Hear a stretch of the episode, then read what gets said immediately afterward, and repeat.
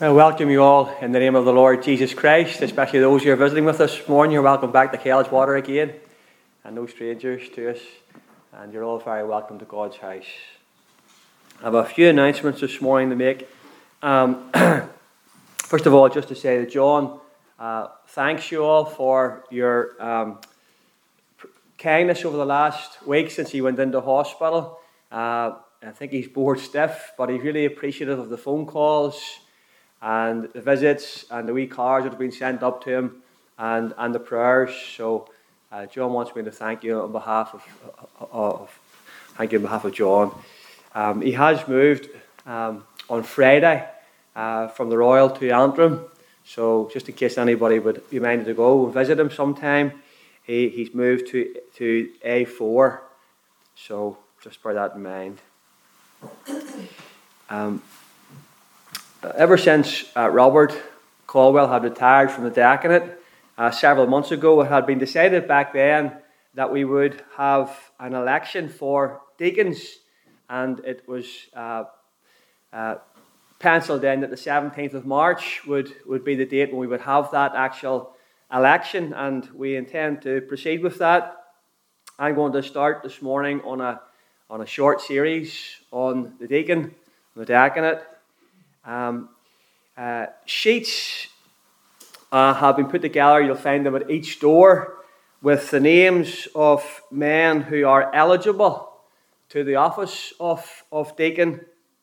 Now, I've just put down every uh, eligible man's name. I haven't taken into consideration uh, circumstances that might be individual to each person. I've just put them all down. And I want to read those names out to you for now. Uh, Mr. Peter Cahill, Mr. Sean Courtney, Mr. Harold Craig, Mr. Sammy Gaston, Mr. Ryan Galt, Mr. Mark McCrum, Mr. William McKee, Mr. Norman McKendry, Mr. Edwin McNeice, Mr. Billy Marks, and Mr. David Montgomery. So there's 11 names there.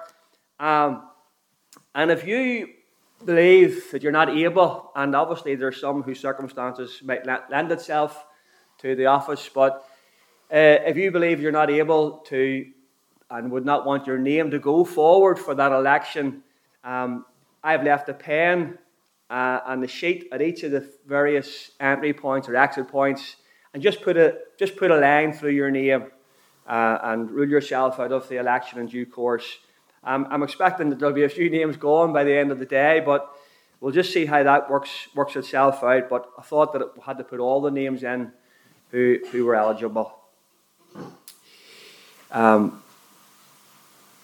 I've been relieved, and in the nick of time as well, from the interim moderator role at Ballymoney. It happened last Friday evening. It couldn't have came at a better time in God's providence, and so I'm thank, thankful for that. There are some meetings planned by the uh, Christian Institute, and I've left some leaflets out.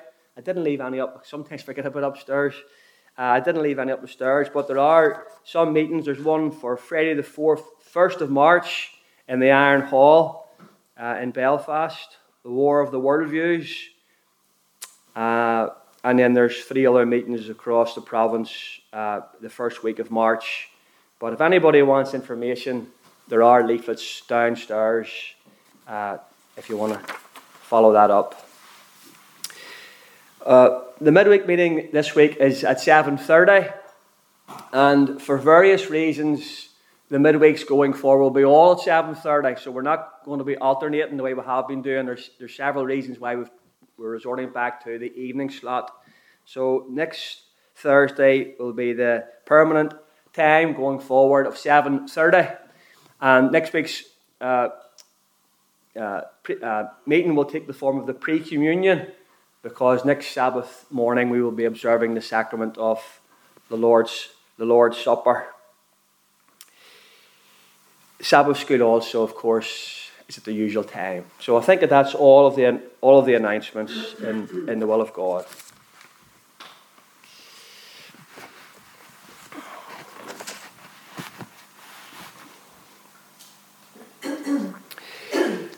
Beloved, grace and peace and love from God the Father and from the Lord Jesus Christ be with you all. The word of the Lord from Galatians chapter 4 and verse 27 reads For it is written, Rejoice, thou barn that bearest not. Break forth and cry, thou that travailest not. For the desolate hath many more children than she which hath an husband. Amen. Let us worship Almighty God, rich, and adds no sorrow with it. In Jesus' name, Amen.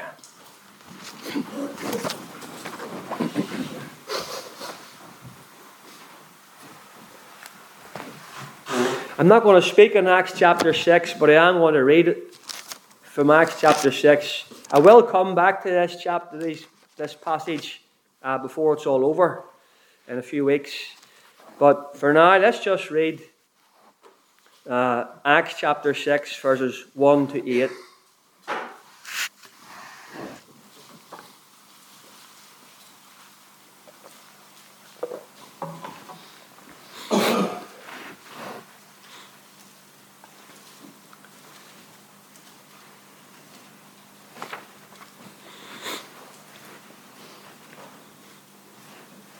Acts 6 and, and verse 1.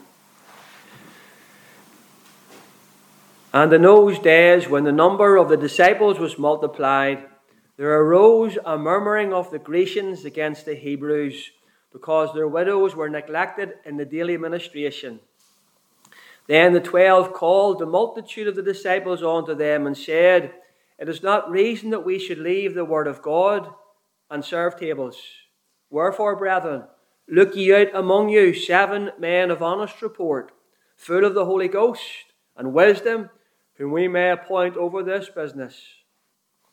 But we will give ourselves continually to prayer and to the ministry of the word. And the saying pleased the whole multitude. And they chose Stephen, a man full of faith and of the Holy Ghost, and Philip, and Prochorus, and Nicanor, and Timon, and Parmenas, and Nicholas, a proselyte of Antioch, whom they set before the apostles. And when they had prayed, they laid their hands on them, and the word of God increased. And the number of the disciples multiplied in Jerusalem greatly, and a great company of the priests were obedient to the faith. And Stephen, full of faith and power, did great wonders and miracles among the people. Amen. So the subject then is deacons, and this is the first of, I don't know, maybe three, possibly four sermons on the subject.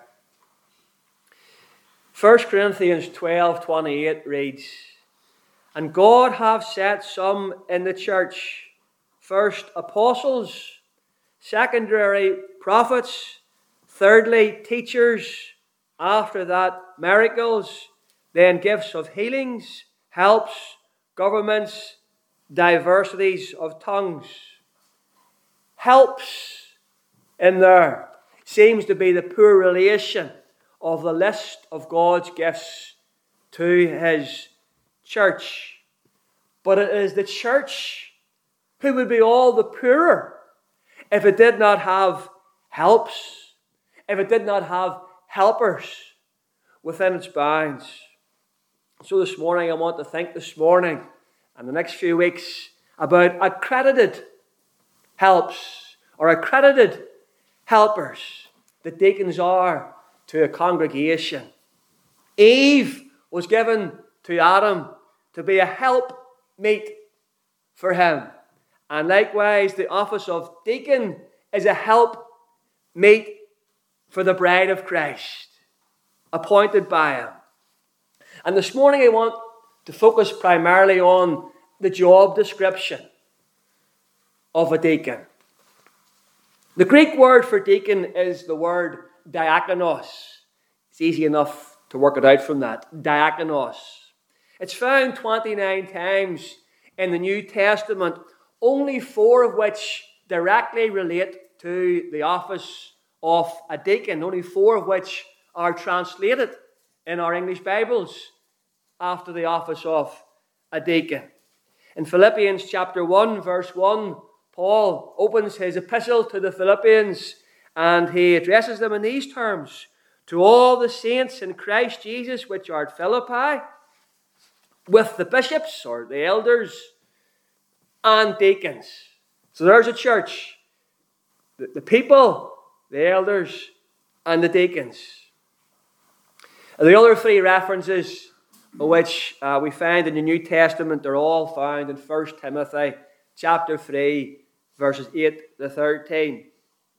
And the, uh, the word or the idea of deacon there is set forth uh, as an office, the office of a deacon. In verse 10, uh, let them use the office of a deacon. In verse 13, they'd have used the office of a deacon well and so forth. We'll come to that passage uh, another time. But we're here uh, at the beginning of this process with the purpose of electing uh, church officers.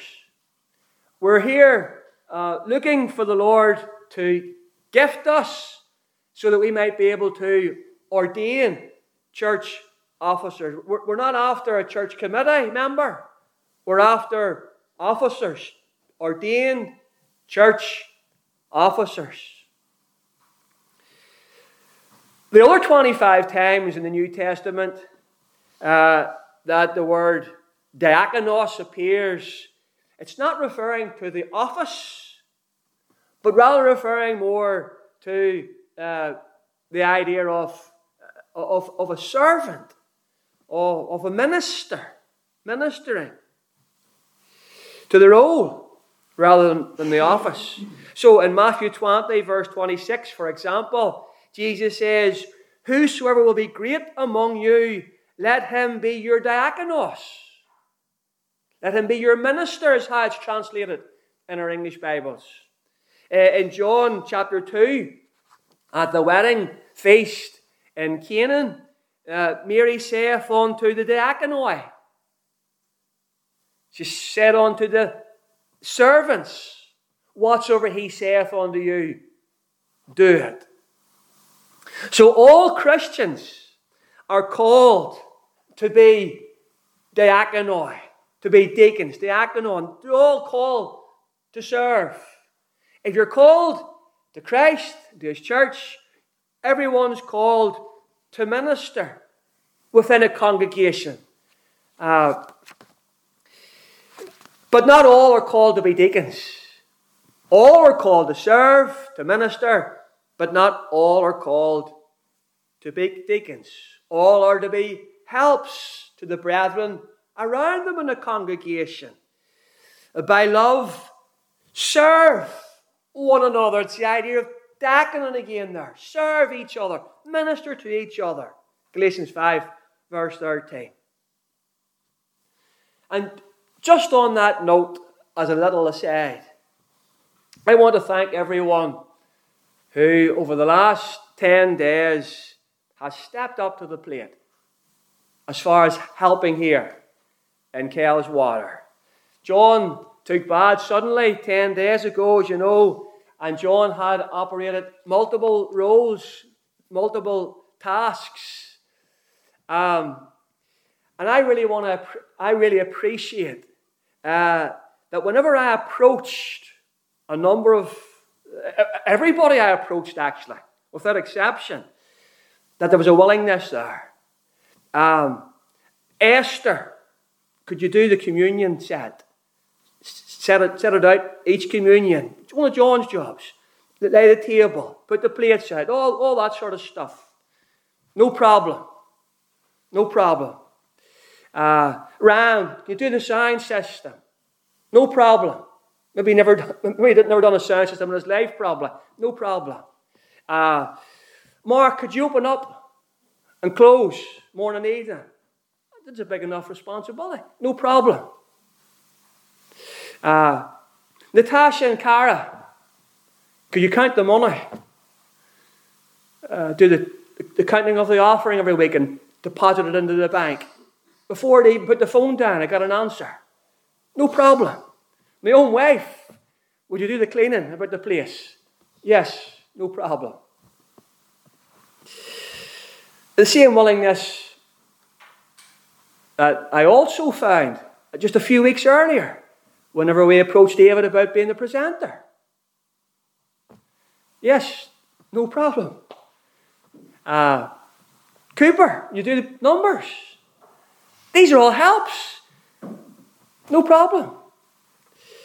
Uh, Mark, with Tracy's help, no doubt, could you take on the role of treasurer or at least train over the next number of months with, with Edmund to eventually take over that role?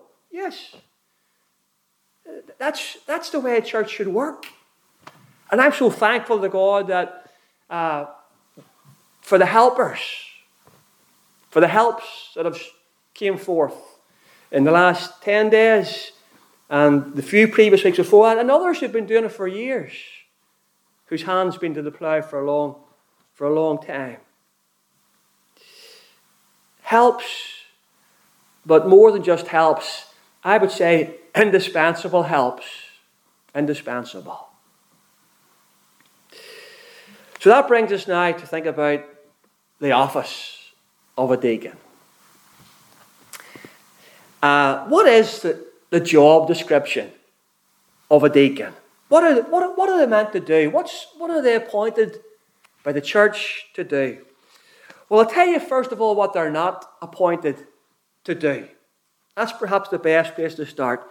They're not appointed to rule. They're not appointed to preach. They're not appointed to lead worship. They're not appointed to serve the sacraments.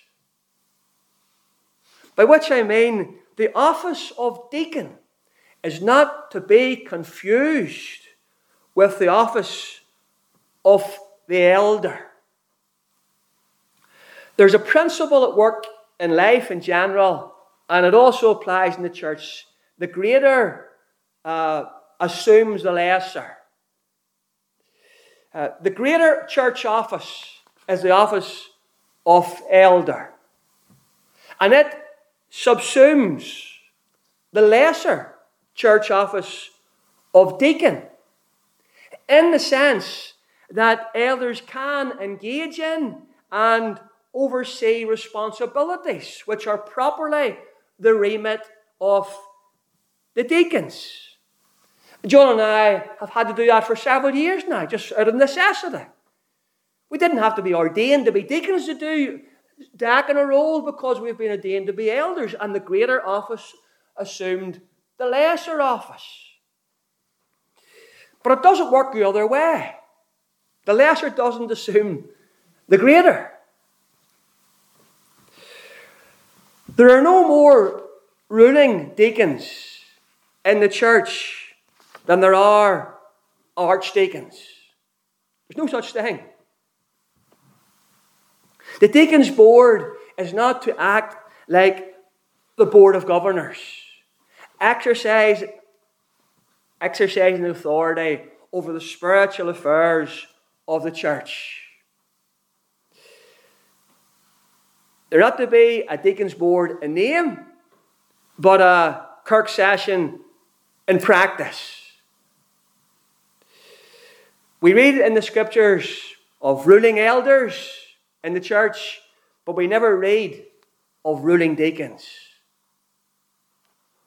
A deacon's board does not have uh, authority in that sense uh, over the church, but it does have an authority. It has an authority uh, which is, but authority which is limited to the to its calling, to the scope of its calling, which is within the temporal realm. Not the spiritual affairs of the church, but the temporal affairs of the church. So there is a coalition in the church, not a coalition of government, but a coalition of cooperation. Uh, the elders and the deacons uh, assisting in one another for the holistic care of God's flock. Deacons caring for the body, and elders caring for the souls. Elders ministering to the souls of men, and deacons ministering to the bodies of men, the temporal concerns. I, I suppose you could say uh, that there's a general sense in which the church elders and the minister look after the first table of the law of God. The first table of the law of God has uh, the, that, that spiritual Godward focus. Commandments 1 to 4. That's the broad remit of the elders and minister. While the deacons, in a sense, might be thought of as looking after the second table of the law, with its manward, temporal focus. Uh, both offices dovetailing together, working together, cooperating together to uh, help the flock of God to keep the two greatest commandments to love God with all our heart and our neighbour as ourselves.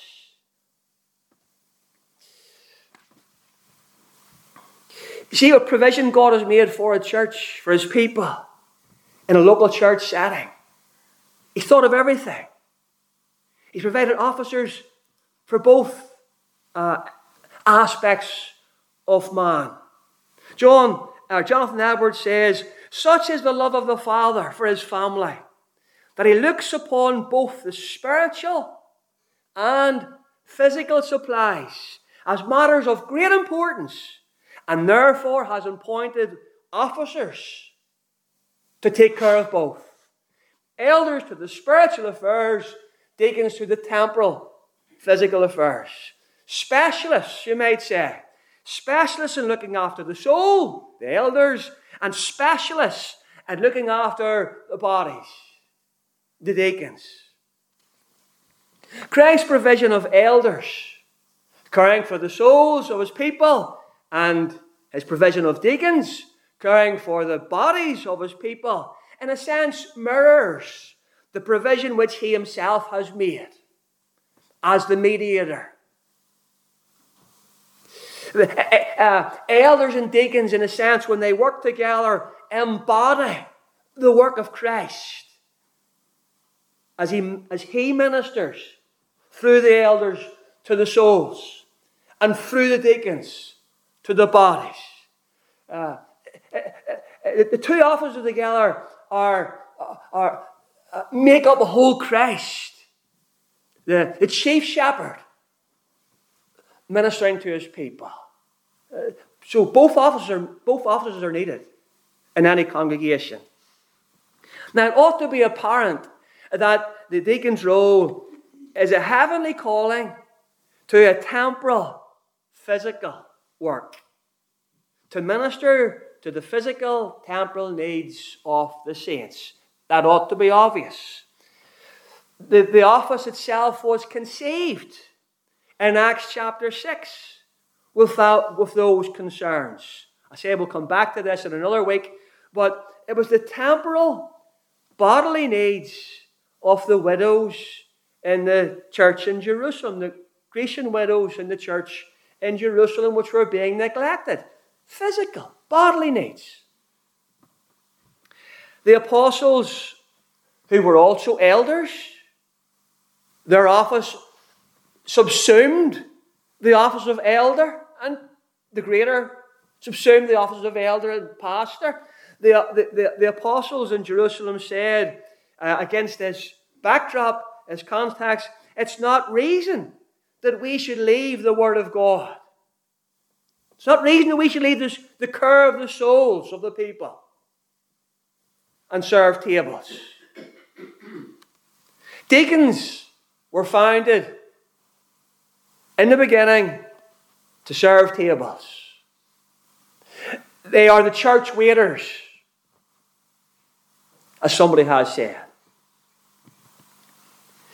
The office of deacon then is, in the first instance, to excite and to direct the saints to open their hands wide unto the poor and the needy within the church to excite and to direct in helping the saints to uh, open their hands and their hearts wide unto the poor and the needy in the church. So that first and foremost, this is, that's important to get that across. First, not only, but first and foremost, the deacon's job description could be boiled down to being a ministry of mercy.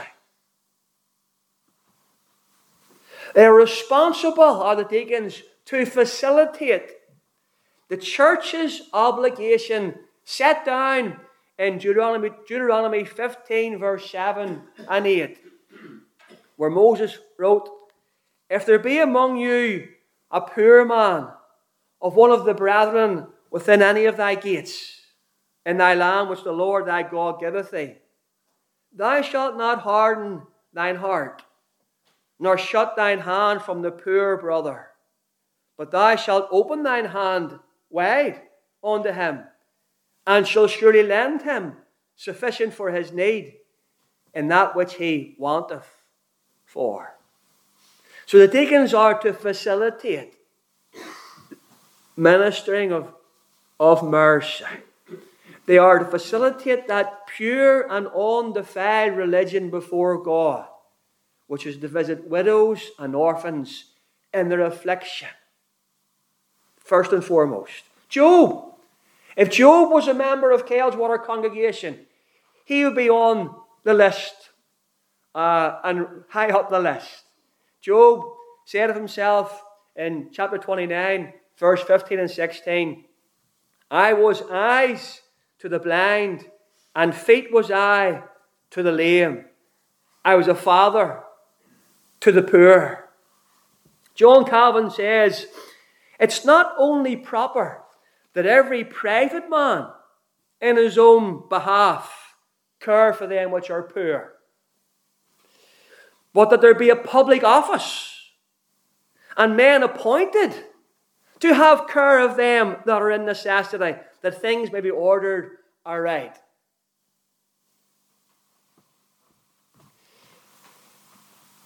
Somebody might reply today and say, but there are no really poor people in the church. Not any longer.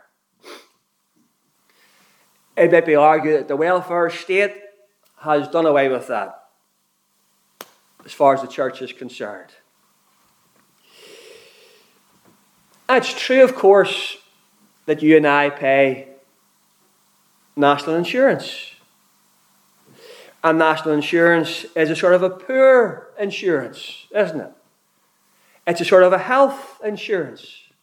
It was set up for the purpose that if and when we fell ill or fell in hard times, that the government would only be giving us back what we've been paying in for years. It's an insurance policy is our national insurance. And it's right and proper for a church member to access and to receive whatever might be coming from the welfare state. We've been paying into it. We're not receiving charity from them. We've been, we've been investing in it for a lifetime. A, a, a church member should receive welfare because he's been insured by himself. But the invention of the welfare state has not made the office of deacon or the diaconate redundant. It ought not to have done, at least. So, uh, to make a play on words, just to make a play on words, the deacons could say, It is not reason that we should leave serving tables for only maintenance work. Serving tables is the first calling. And it ought not to be left behind because the welfare state steps in uh, and so forth. The church is its own mini welfare state with its own civil servants. We call them deacons and they are to administer uh, to those who in need, whose citizenship is above. So, church has a role. Besides, Jesus said in Matthew 26, verse 11, For ye have the poor always with you, not until Prime Minister Clement Attlee. Always the poor are with us. Not till 1948 or whatever it was. And here again, Job shows himself to be a candidate deacon when he says, that, that quote I made from Job earlier on, I didn't finish the full verse. He said, I was eyes to the blind, and feet was I to the lame. I was a father to the poor. And then this is what I draw your attention to. And the cause I knew not, I sought out. The cause I knew not, I sought out. In other words, when there appeared to be no cause, when there appeared to be no poor or needy uh, that Job was aware of, he went in search of them. Because he knew they were out there somewhere. That is exactly what the previous deacons did Tommy and Robert. So there was no poor orphans in Water congregation. So what did they do? They searched out and they found one in Bolivia. And through the church's giving, they have been sponsoring Yuan for uh, since he was a wee boy of eight. He's now 18. That'll become the close soon. And then after he moves on, there'll be another one. Do you see what they were doing? The cause of those that they did not. No, they sought out. Uh, Tommy and Robert started uh, the midweek collection, which, by the weekly generosity of uh, the midweek people and, and also the congregation as well, uh, which is, which, which is also put into the pot. Uh, I don't know how much we have raised over the years since Tommy and Robert started that. Uh, I got a, actually a letter from them in the past week from Canada to say that we had, in the past fiscal year, we had given something like uh, five and a half thousand dollars. We've been doing that for about seven or eight years now, maybe twenty thousand pounds for winter aid. Winter aid for the church, for the poor, for the cold, for the hungry brothers and sisters of the church in Eastern Europe. So the Lord provides us with new deacons. If He provides us with new deacons, I would say to them in advance lift up your eyes and look on the church fields because they are white with poor and needy. That we can always help them in some way or other.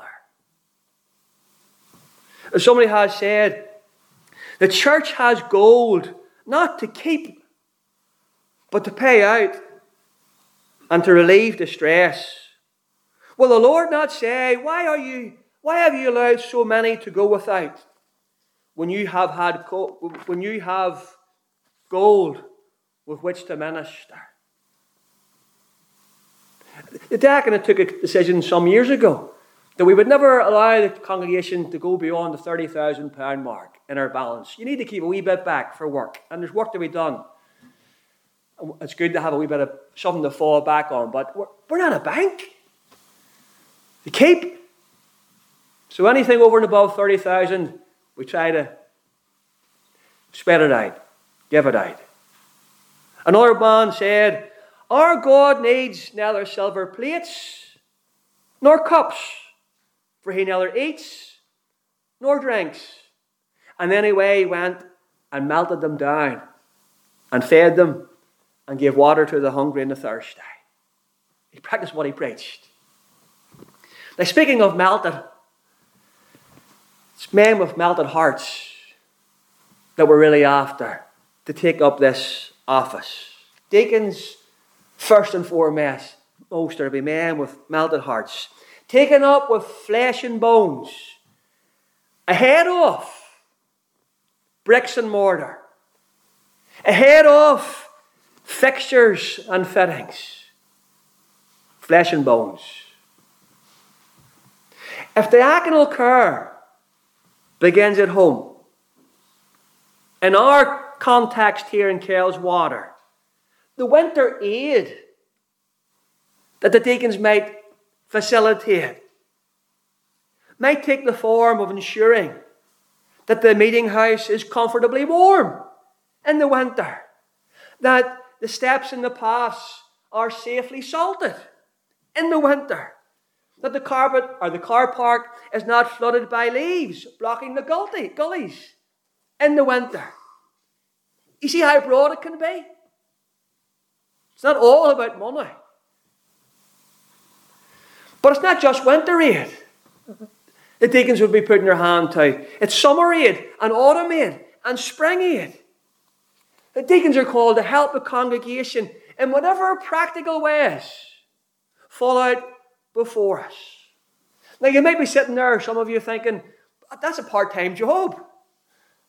It's not a part time job. And I'm going to come back to that in due course because there's an important qualification that needs to be added into the job description of a deacon.